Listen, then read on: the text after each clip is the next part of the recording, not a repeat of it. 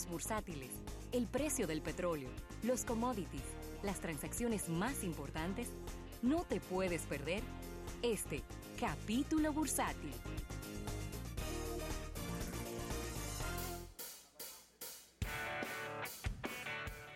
Bien, vamos a agradecer este capítulo bursátil a nuestros amigos del Banco Popular. Banco Popular a tu lado siempre. El Banco Popular, Raúl, lo que está cumpliendo 55 años en el mercado. Sí, señor, 55 años como la primera, el primer banco privado de la República Dominicana. Una historia muy, muy bonita de, un banco que nació en, en el Cibao, en la ciudad de Santiago y desde ahí pues se ha expandido y se ha convertido en el principal jugador en el segmento de la banca en la República Dominicana. Así que muchas felicidades al Banco Popular. 55 años se dice muy fácil y no son nada, pero nada fácil de alcanzar. Mira, las ventas de automóviles en China se cayeron en un 15.8% si las comparamos con las de enero del año pasado. Este es el séptimo mes consecutivo en que caen las ventas del mercado automotor más grande del mundo. Increíble lo que ha venido ocurriendo en China. Esto es hmm. directamente proporcional a, a, lo que está ocurriendo en la economía per se china, que todavía no tenemos los números muy claros. Ya estaremos hablando con Eriden el próximo jueves de cuál es, porque he leído en, varios portales, y qué difícil se ha hecho saber en realidad cuánto pudiera estar creciendo la economía china en, este, en este año. Una economía que tiene la presión de que debe crecer por encima del 8% anualmente. Ya tumba eso, eso no, va, eso no se va a dar más allá que lo tumbe. Eso no se da más ya. Ay, Dios mío, ¿y eso pasó? Eso pasó, oye, esa época, esa temporada pasó ya. Mira, la eh, China's Association of Automobile Manufacturers dijo en un, en un comunicado mandado por correo a Reuters que las ventas cayeron a 2.37 millones de vehículos el mes pasado. Ahora, ¿qué mercado, Rafael? Oye, ¿cómo cayó? 2.37 millones de vehículos. Eso es lo que se vende en un mes en China. En un mes. Es decir, que si usted lo multiplica por, por 12, estamos hablando de, de cuánto, de casi, casi 30 millones de vehículos al año. ¿Por ahí? Déjame ver. No, por aquí no era, Pérez. Tranquilo. Estamos haciendo aquí los sí, cálculos. con la calculadora, 2.4 por 12. Científica, Casio. 28, casi 29 eh, millones de, de vehículos al año. Esta caída del 15.8% es la continuación de una caída del 13% que hubo en diciembre y del 14% que hubo en noviembre. Es decir, que entre diciembre noviembre, diciembre y enero, las ventas han caído en un, déjame ver, 30, 43%, sumando los porcentajes. Lo cual no es exacto, ¿no? los porcentajes no se suman, pero, pero anda por ahí. Imagínense que estamos hablando de un 35%, de un 30% de caída acumulada durante tres meses. Es muchísimo eh, para el mercado de China. Y eh, vamos a ver cómo ellos pueden lograr salir de esta situación tan, pero tan embarazosas. Por otro lado, eh, si bien es cierto que el total de los vehículos pues está disminuyendo, pues eh, sigue China consolidándose como el principal fabricante de vehículos de nuevas energías, de nuevas, eh, los vehículos eléctricos, los vehículos híbridos. En total, 95.700 vehículos eléctricos se vendieron en China en enero solamente. Esto es un incremento del 140% según esta Asociación de Fabricantes de Vehículos de China. Así que vamos a ver qué pasa. Claro, febrero, pienso yo, que será aún peor. Porque febrero es un mes feriado por el año nuevo chino. Sí. Y la gente no está en compradera. Es más, la gente no está ni en trabajar. Gente lo que está es en fiesta. ¿En fiesta? Duran de dos a tres semanas de vacaciones. Se van para su, su ciudad de origen, se reúnen con sus familiares. Entonces es, todavía pienso yo que febrero va a ser más negativo de lo que, de lo que fue enero, que repito, 15.8% caen las ventas de vehículos en China. Increíble, la verdad es que y muchos y muchas fabricantes apostando a su crecimiento en, en Asia y esto es un duro golpe para las ventas en mundiales de vehículos porque estamos hablando, como bien decías al principio, del mercado más importante del mundo en el tema de, de, ventas de vehículos locales e importados. Y es, la verdad es que es un dolor de cabeza esto para las marcas que están apostando a su crecimiento fuera de mercados importantes y mercados grandes como los Estados Unidos. Así que vamos a ver qué ocurre, vamos a ver qué pasa, vamos a, estar dando seguimiento eh, con relación a esto, porque si bien es cierto que hemos traído muchas informaciones sobre temas de innovación y de vehículos eléctricos, la parte comercial es importantísima para poder desarrollar estos, estos nuevos modelos, ¿no? Así mismo. Así que ya lo saben.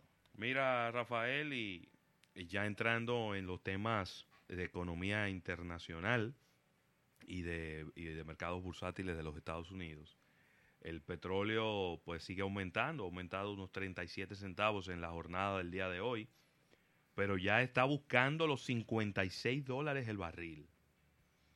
Eh, ya solo 56. Solo le faltan unos 4 centavos para llegar a la meta de los 56 dólares el barril o llegar a la línea, ¿no? realmente no hay una meta en lo que corresponde a precio de combustible. El Brent sigue aumentando también, aunque menos, 14 centavos, cotizándose en 66 dólares con 39 centavos en el mercado internacional. El gas natural muy estable, se cotiza igual que como cerrara el pasado viernes en 2 dólares con 62 centavos el metro cúbico, mientras que el oro ha agarrado un poquito de fuerza y está en 1.325 dólares la onza de oro en el mercado internacional. Los principales mercados bursátiles muertos de la risa y aplaudiendo con las plantas de los pies. Bueno, pero ven acá. El hombre firmó el asunto y ya no va a haber no va a haber cierre del, del gobierno federal. Entonces todo tiene que ser, todo tiene que ser positivo. Porque lo que se lo que se visualizaba en el horizonte era otro cierre del gobierno federal. Sin embargo, el hombre entró en razón. Le dijeron, mira, los chelitos que tú necesitas para hacer la pared, vamos a cogerlo de allí. Sí. Y lograron convencerlo. El Dow Jones aumenta 444 puntos, 1.74% de crecimiento en el día de hoy y se coloca en 25.883 este índice que recoge las 30 empresas más grandes de los Estados Unidos. El Standard Poor's 500 aumentando un 1.09% y, y, colocándose en 2.775. 2.775 puntos. Y el Nasdaq, que es el que menos ha aumentado el día de hoy, aumenta 0.61% y está en 7.472. Increíble, la, verdad, la verdad que sí. Mira, enviar un saludo, un fuerte abrazo para nuestro querido amigo Anthony Quesada, que está escuchando nuestro espacio, está en Santo Domingo. ¿Cómo? Pero ven acá. Hermano mío, Anthony Quesada y hermano tuyo. Pero ven acá. Un abrazo para Anthony que está escuchando nuestro espacio y desearle lo mejor en su estadía aquí en Santo Domingo. Mira, Raúl, y como, y como ya aterrizando en noticias locales, como habías vaticinado, las ventas binacionales entre la República Dominicana y Haití se han visto reducidas en más de un 50%. Y poco me lo hay. La el, tradicional comercio entre dominicanos y haitianos que se realiza cada lunes y viernes en Dajabón. El viernes pasado tuvo una reducción de más de un 50% de las operaciones y las puertas de aduanas de República Dominicana en el paso fronterizo con Juana Méndez fueron abiertas a las 8 antes meridiano y los pocos haitianos que ingresaron adquirieron productos agrícolas, efectos electrodomésticos, artículos de industria nacional y vestimenta.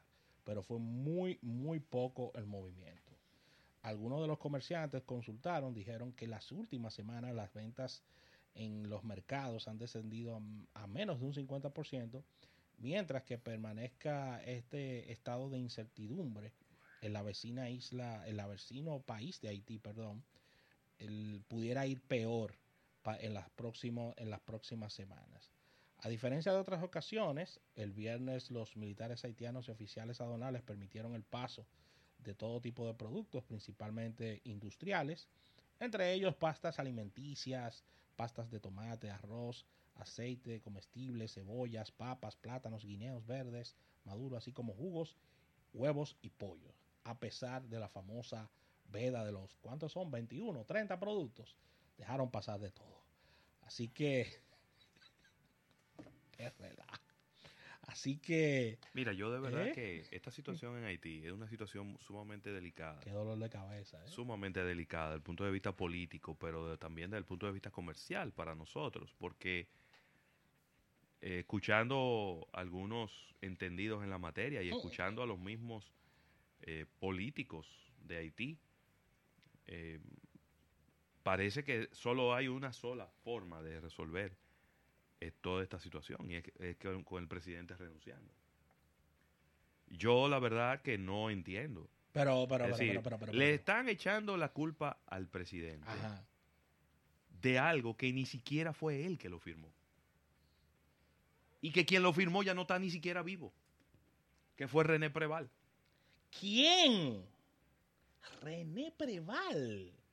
Yo no sé si es que yo estoy mal informado. Lo vi, pero lo vi en un documental en estos días. Yo no sé si es que yo estoy mal informado, pero en el fondo a él lo están, le están echando la culpa de, y le están pidiendo que renuncie por un dinero que en algún momento el Estado haitiano recibió, pero que no fue en la... Porque ¿cuántos años? Él no tiene ni dos años. No. Creo que son dos años que acaba de cumplir en, en, la, en, la, en la primera magistratura de Haití. Elegido por el voto haitiano y ahora quieren que renuncie. Pero ok, perfecto, vamos a ver. Si queremos que tú renuncies, porque tú lo hiciste muy mal, tú lo has hecho muy mal y tú no has tomado las medidas económicas, pudiera ser, pudiera ser una, pudiéramos decir que es una, es algo legítimo, ¿no? Renuncia y vete. Y entonces, ¿a quién van a poner? Esa es la gran pregunta, porque es que lo que, sucede, lo que sucede en Haití es que hay un gran vacío político. Van a poner, y entonces, dentro de año y medio, elecciones. a pedir, no, a pedirle nuevo que renuncie el que está. Y que quede en, en, no, pero que, no para que no lo vea descabellado lo que yo estoy diciendo. Yo lo que te estoy diciendo es que van a poner a alguien por un tiempo y después el pueblo se va a tirar a la calle para nuevas elecciones. no, lo dude. Pero perdón, entonces no hay constitución en Haití. Te pregunto, ¿no? Porque que se supone que en Haití hay una constitución que tiene que decir lo que hay que hacer. Porque si un presidente renuncia en la República Dominicana, ¿qué pasa? O asume la vicepresidenta el, o el vicepresidente de la República. Y si el vicepresidente también renuncia, ¿qué pasa? Eh, asume el presidente de la Suprema Corte de Justicia. Entonces yo me imagino que es, así mismo debe haber un plan en una constitución en Haití. Así mismo, si esto no es de que esto no es de que, vamos a hacer vamos a hacer, vamos a hacer próximas elecciones dentro de que yo qué. Eso no tiene ningún sentido. Porque que ya hubo unas autoridades que fueron electas. Digo, yo no sé si ya de repente, como aquí los medios de comunicación viven de espalda a Haití, de espalda a Haití completamente y no se sabe nada de lo que pasa en Haití.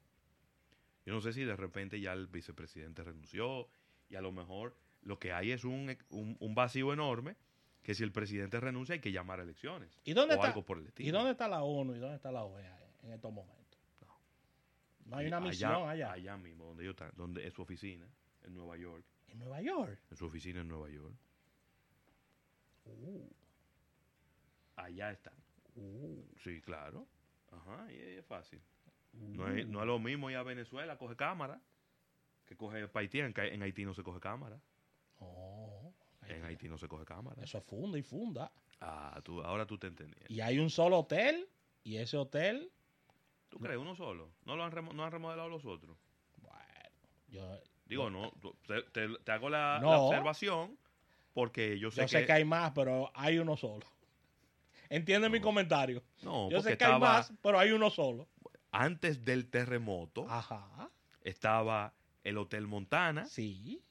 Que, que- que, pues, según en- tengo entendido quedó hecho escombros. Exactamente. Eh, frente al Montana estaba el Vela Creol, que ese sí debe haber quedado, eh, vamos a decir que en condiciones para utilizarse. Y hay un par más ahí, había como cuatro hoteles. De esos cuatro, no sé cuántos quedan. Uno solo, mi hermano. Uno solo. Uno solo.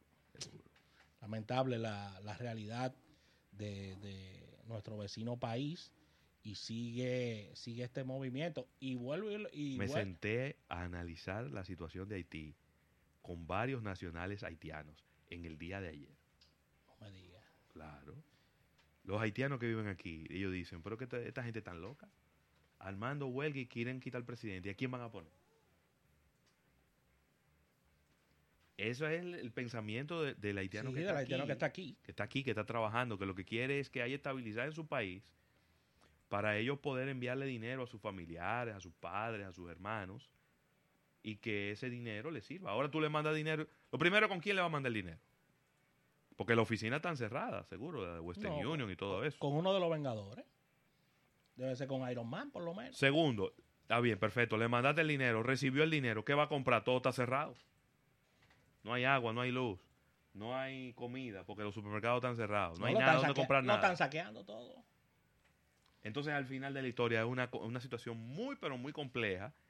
Y tú puedes estar seguro que ese pequeño movimiento que hay en la frontera tiene que ver con gente que vive cerca de la frontera. Porque nadie de Puerto Príncipe, no es verdad que vaya a la frontera a comprar para volver a Puerto Príncipe. Porque tiene el riesgo de que lo saqueen y que lo atraquen en el camino. Así es. Y aterrizando todo esto en la República Dominicana, pasa un mes, dos meses de situaciones. En Haití bajan las ventas, es decir, bajan las compras de los haitianos de nuestros productos. Entonces, ¿qué pasa? Hay una sobreproducción de huevos, de guineo y de pollo. Sí. ¿Qué vamos a hacer con todo eso? El gobierno tiene que comprarlo. Porque comienza la presión de los sectores que van a que quebrar, también- que van a mal- quebrar, Pero que este gobierno también los ha mal acostumbrado mucho. que van a quebrar porque nuestro mercado más importante de exportación, de exportación, lamentablemente no está en condiciones en Que este busquen, instante. que busquen clientes. Mira, y mira, buscando clientes, mira la información que te tengo por aquí. ¿Dónde se me metió? Bueno, la información es, no te voy a entrar en muchos detalles, en la última década, Argentina aumentó las exportaciones a la India en un, en un 49% 49%. en una década. Wow. Entonces, eso es lo que tiene que hacer la República Dominicana. Las exportaciones de, de bienes y servicios. Wow. Entonces, así es que se, así es que se buscan nuevos clientes y nuevos mercados. Así que Totalmente. Aquí estamos hablando de una, oye, una balanza. no. Para que aquí busquen otro mercado, hay que traer una isla y, o un pedazo y, y- y anexárselo al país, por otro lado. Entonces El- ahí oye. los empresarios pensarán en que hay otro mercado. Mientras no, no haya. ¿no? El intercambio comercial entre ambas naciones, 3 mil millones de dólares en un año. Nada mal, porque la India no está allí. ¿eh? Así que... No, y de Argentina que está lejos. y desde Argentina que está lejos. Entonces, porque vamos a pensar, vamos a pensar que como, como piensan los, los muy isleños. Es que eso está muy lejos, la India. ¿Y qué ustedes creen? ¿Que Argentina y la India están cerquita? No. Están lejísimas las dos. A lo mejor es caminando que va. ¿Eh? A lo mejor es caminando que va ahí. Pues tú lo que tienes que, tú lo que tienes que calcular, ¿cuál es el costo del flete? Es verdad. Además, miren el ejemplo del Pachá, que viene todos los fines de semana. Aquí viaja todos los fines de semana. Él, él dice el recorrido. Cada vez que lo entrevista, él dice el recorrido que él hace todos los fines de semana. Entonces, eso pueden hacer los productos aquí también. Irse en Monta- barco o en avión. Móntalo en un barco y olvídese del Y mundo. olvídese del mundo. Olvídese del mundo. Que, que el que va manejando ese barco, él sí sabe que va a, cómo que va a llegar. y lo va a dejar ya en la, ¿Eh? eh, ahí en el puerto en la India, donde tiene que llegar. Tenemos, señores, tenemos que buscar nuevos mercados. Nosotros tenemos un problema, ¿eh? Siguen las situaciones. Así que con esta información cerramos este capítulo bursátil dando las gracias al Banco Popular. Banco Popular a tu lado siempre.